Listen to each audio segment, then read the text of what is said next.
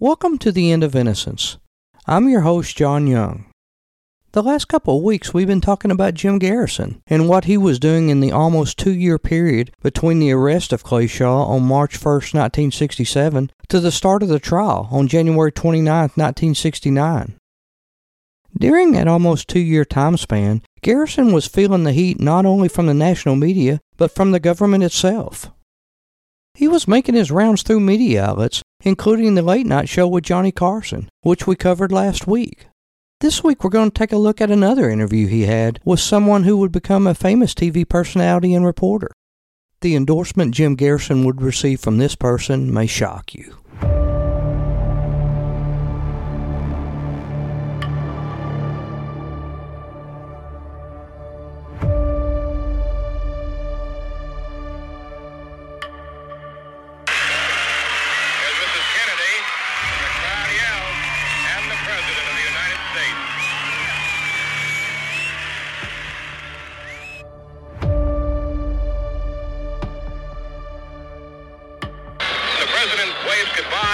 Waits for his wife, and back they go to the car.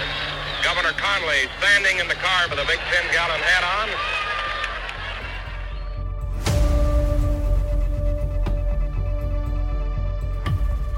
The party now is uh, leaving Dallas Love Field.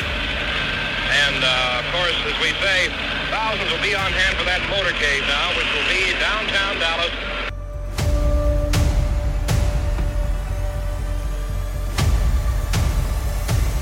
President's car is now turning onto Elm Street, and it will be only a matter of minutes before he arrives at the Trade Mart. It appears as though something has happened in the motorcade route. Something, I repeat, has happened in the motorcade route. There's numerous people running up the hill alongside Elm Street, there by the Stemmons Freeway. Several police officers are rushing up the hill at this time. Stand by just a moment, please. Parkland Hospital, there has been a shooting. Parkland Hospital has been advised to stand by for a severe gunshot wound.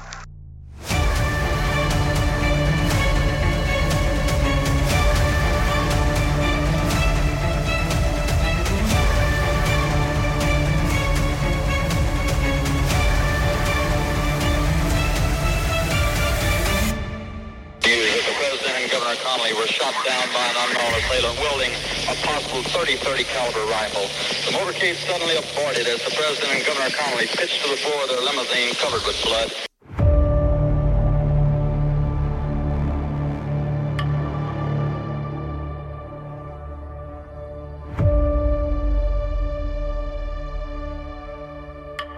From Dallas, Texas, the flash, apparently official, President Kennedy died at 1 p.m. Central Standard Time, 2 o'clock Eastern Standard Time, some 38 minutes ago. Attention all squads. The suspect in the shooting at Elm in Houston is reported to be an unknown white male, approximately 30, slender build, height 5 feet 10 inches, weight 165 pounds, reported to be armed with what is thought to be a 30 caliber rifle. No further description at this time or information. 1245 KKB 36.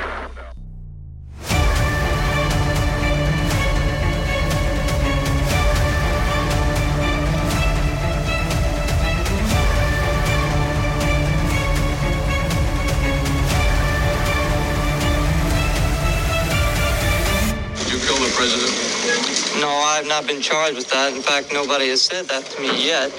Uh, first thing I heard about it was when the newspaper reporters in the hall uh, asked me that question.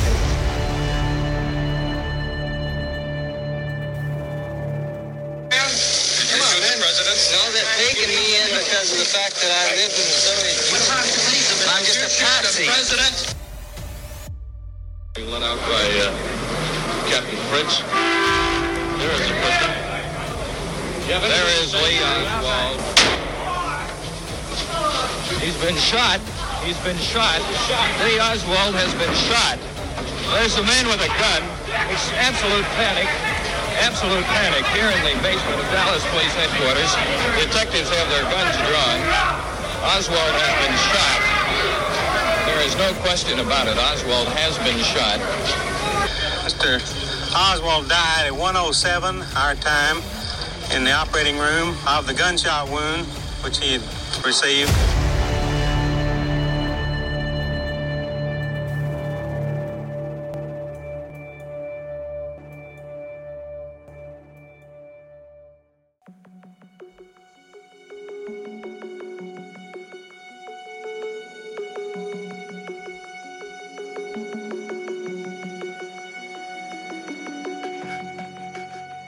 This archive footage, famed CNN personality Larry King talks about how he was an inspiring radio announcer in Miami in the late 60s when he interviewed New Orleans District Attorney Jim Garrison, who was then in the midst of his investigation into JFK's assassination.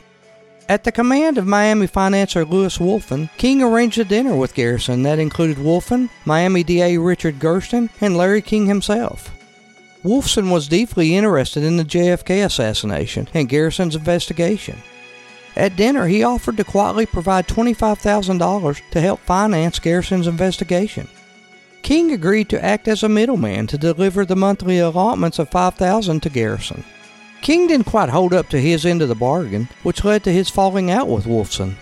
In the end, King made off with the money. Wolfson had donated to the Garrison investigation, and Garrison, protecting his DA friend Richard Gerstein, kept quiet about it. King says he heard things at the Garrison dinner, things that he says remain unreported, that have, quote, always left me open, end quote, on the question of conspiracy in JFK's murder. For example, Garrison played a tape in which an unnamed pilot said he'd been hired to fly to Dallas on November 22, 1963, to pick up someone who he described as Lee Harvey Oswald, and was then to fly him to Mexico.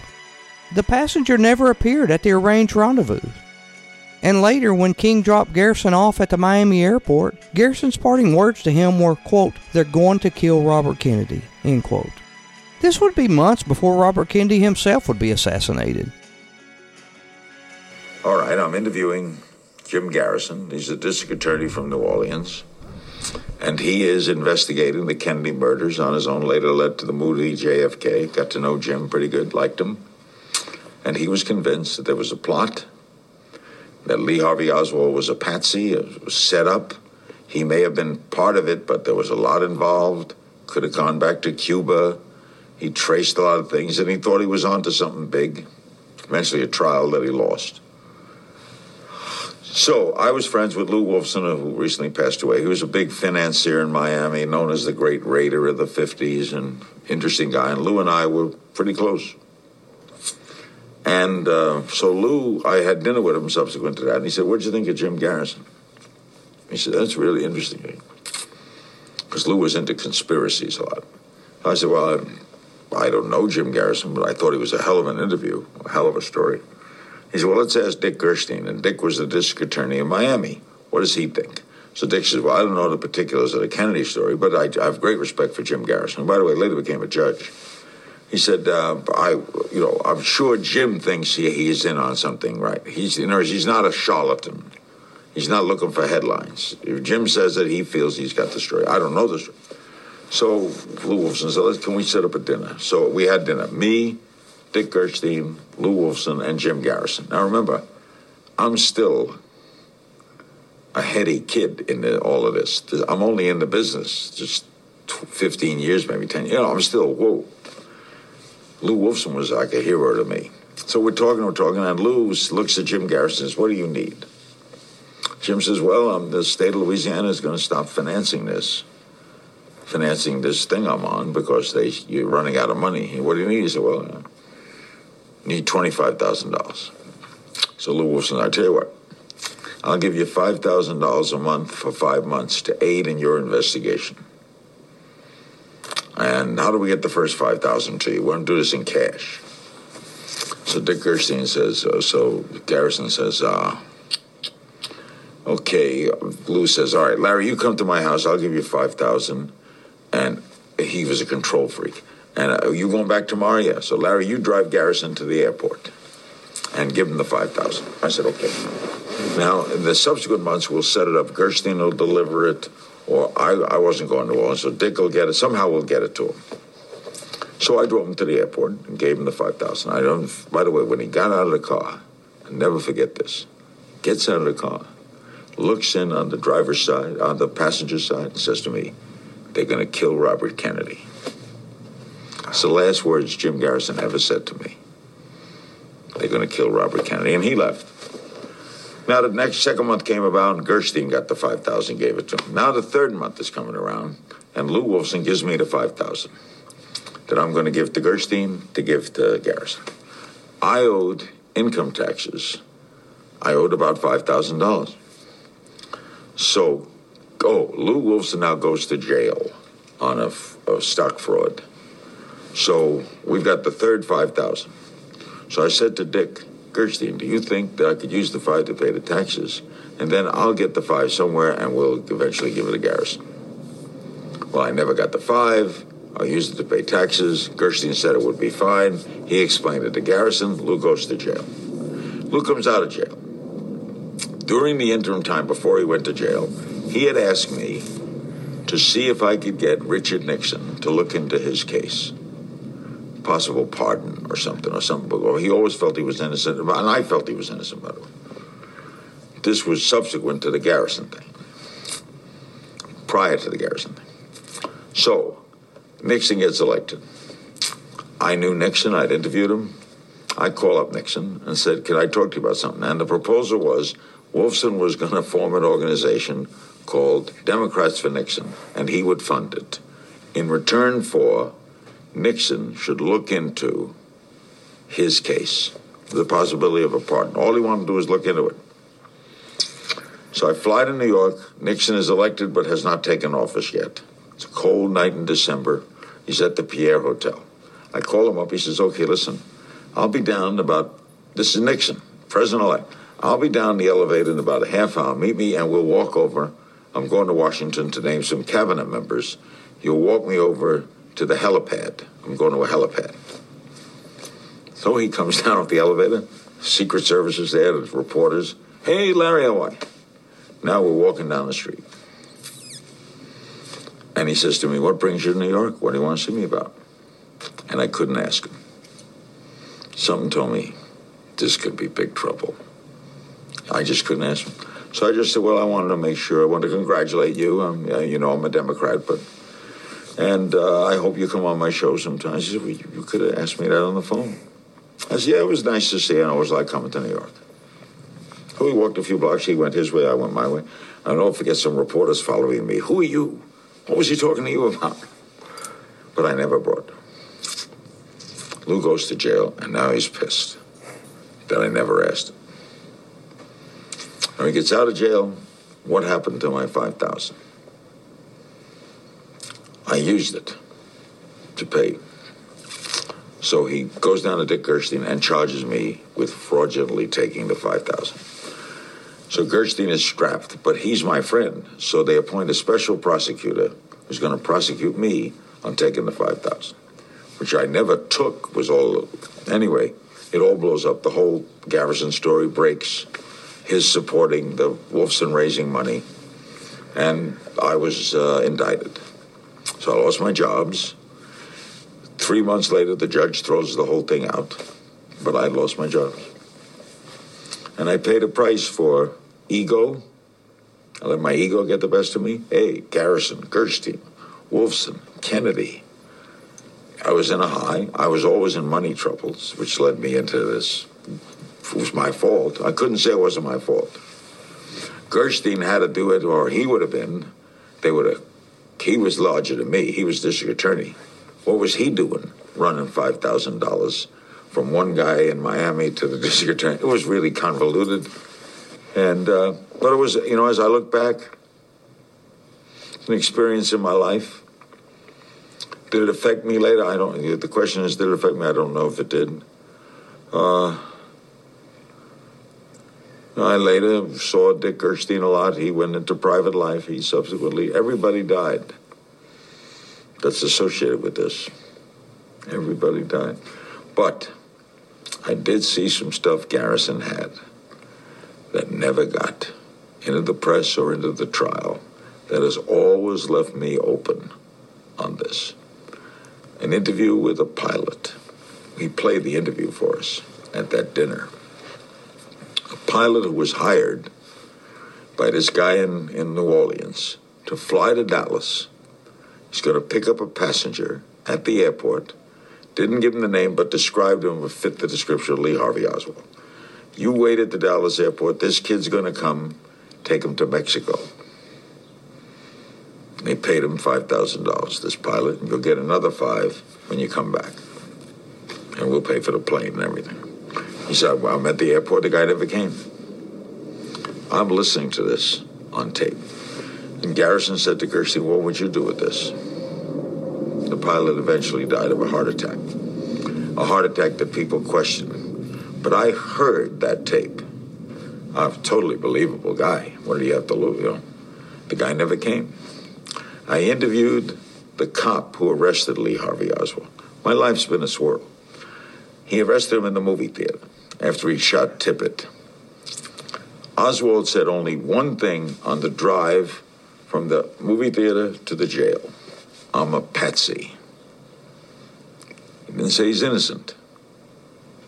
Didn't say just I'm a patsy. What does patsy mean? Patsy lends you to think that he was involved in this and someone was supposed to be downstairs at the book depository that wasn't there. And he panicked, ran around, shot Tippit, ran to a movie theater.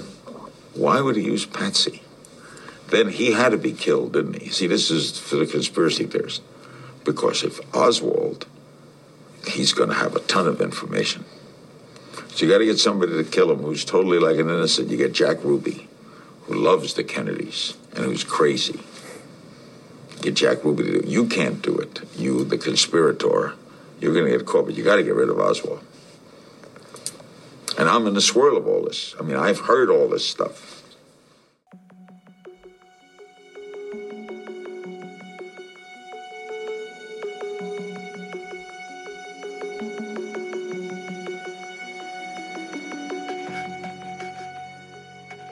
Three things from this interview that stand out to me that I'd love to have corroborated. One, the last words Jim Garrison ever said to Larry King they're going to kill Robert Kennedy. Two, the part about the taped interview of the pilot. Sounds like that could have been David Ferrie, who was going to be a key witness in the Garrison investigation until he was found dead under mysterious circumstances in his apartment. And three, the arresting cop who Mr. King spoke to, saying that Lee Harvey Oswald said, quote, I'm a patsy, end quote. Did this officer or others ever admit publicly to hearing Oswald say this, aside from the famous time he was filmed saying it in the hallway of the Dallas Police Department? Interesting to note that Larry King says he thinks, quote, someone was supposed to be downstairs at the book depository that wasn't there, and Oswald panicked, end quote. King doesn't say why he thought Oswald was specifically meeting someone downstairs at the school book depository, rather than Oswald being on his way to meet someone at the Texas Theater or Oswald's boarding house, who might take him to the airport. If Oswald had realized that he was a patsy at that early stage, then a number of things must have gone wrong in a short time for him to come to that conclusion, including perhaps no one meeting him outside the Texas School Book Depository to take him to the airport to Mexico.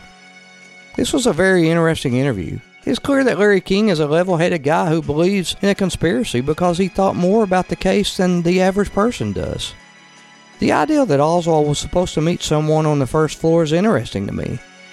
The fact is, he acted like a man bewildered by what was happening to him when he departed the Texas School Book Depository and hurried home for a weapon. Perhaps again he was lied to about meeting a Confederate at the movie theater. As such, the Patsy line rings true. It seems someone was supposed to murder Oswald before he could be arrested. Maybe that was Tippit. But it didn't get done, and Oswald was captured alive and had to be taken care of the next day by Jack Ruby. Next week on the end of Innocence, the JFK assassination, we are finally at the trial of Clay Shaw. We will cover what happened in that trial and the verdict. We'll see you next week.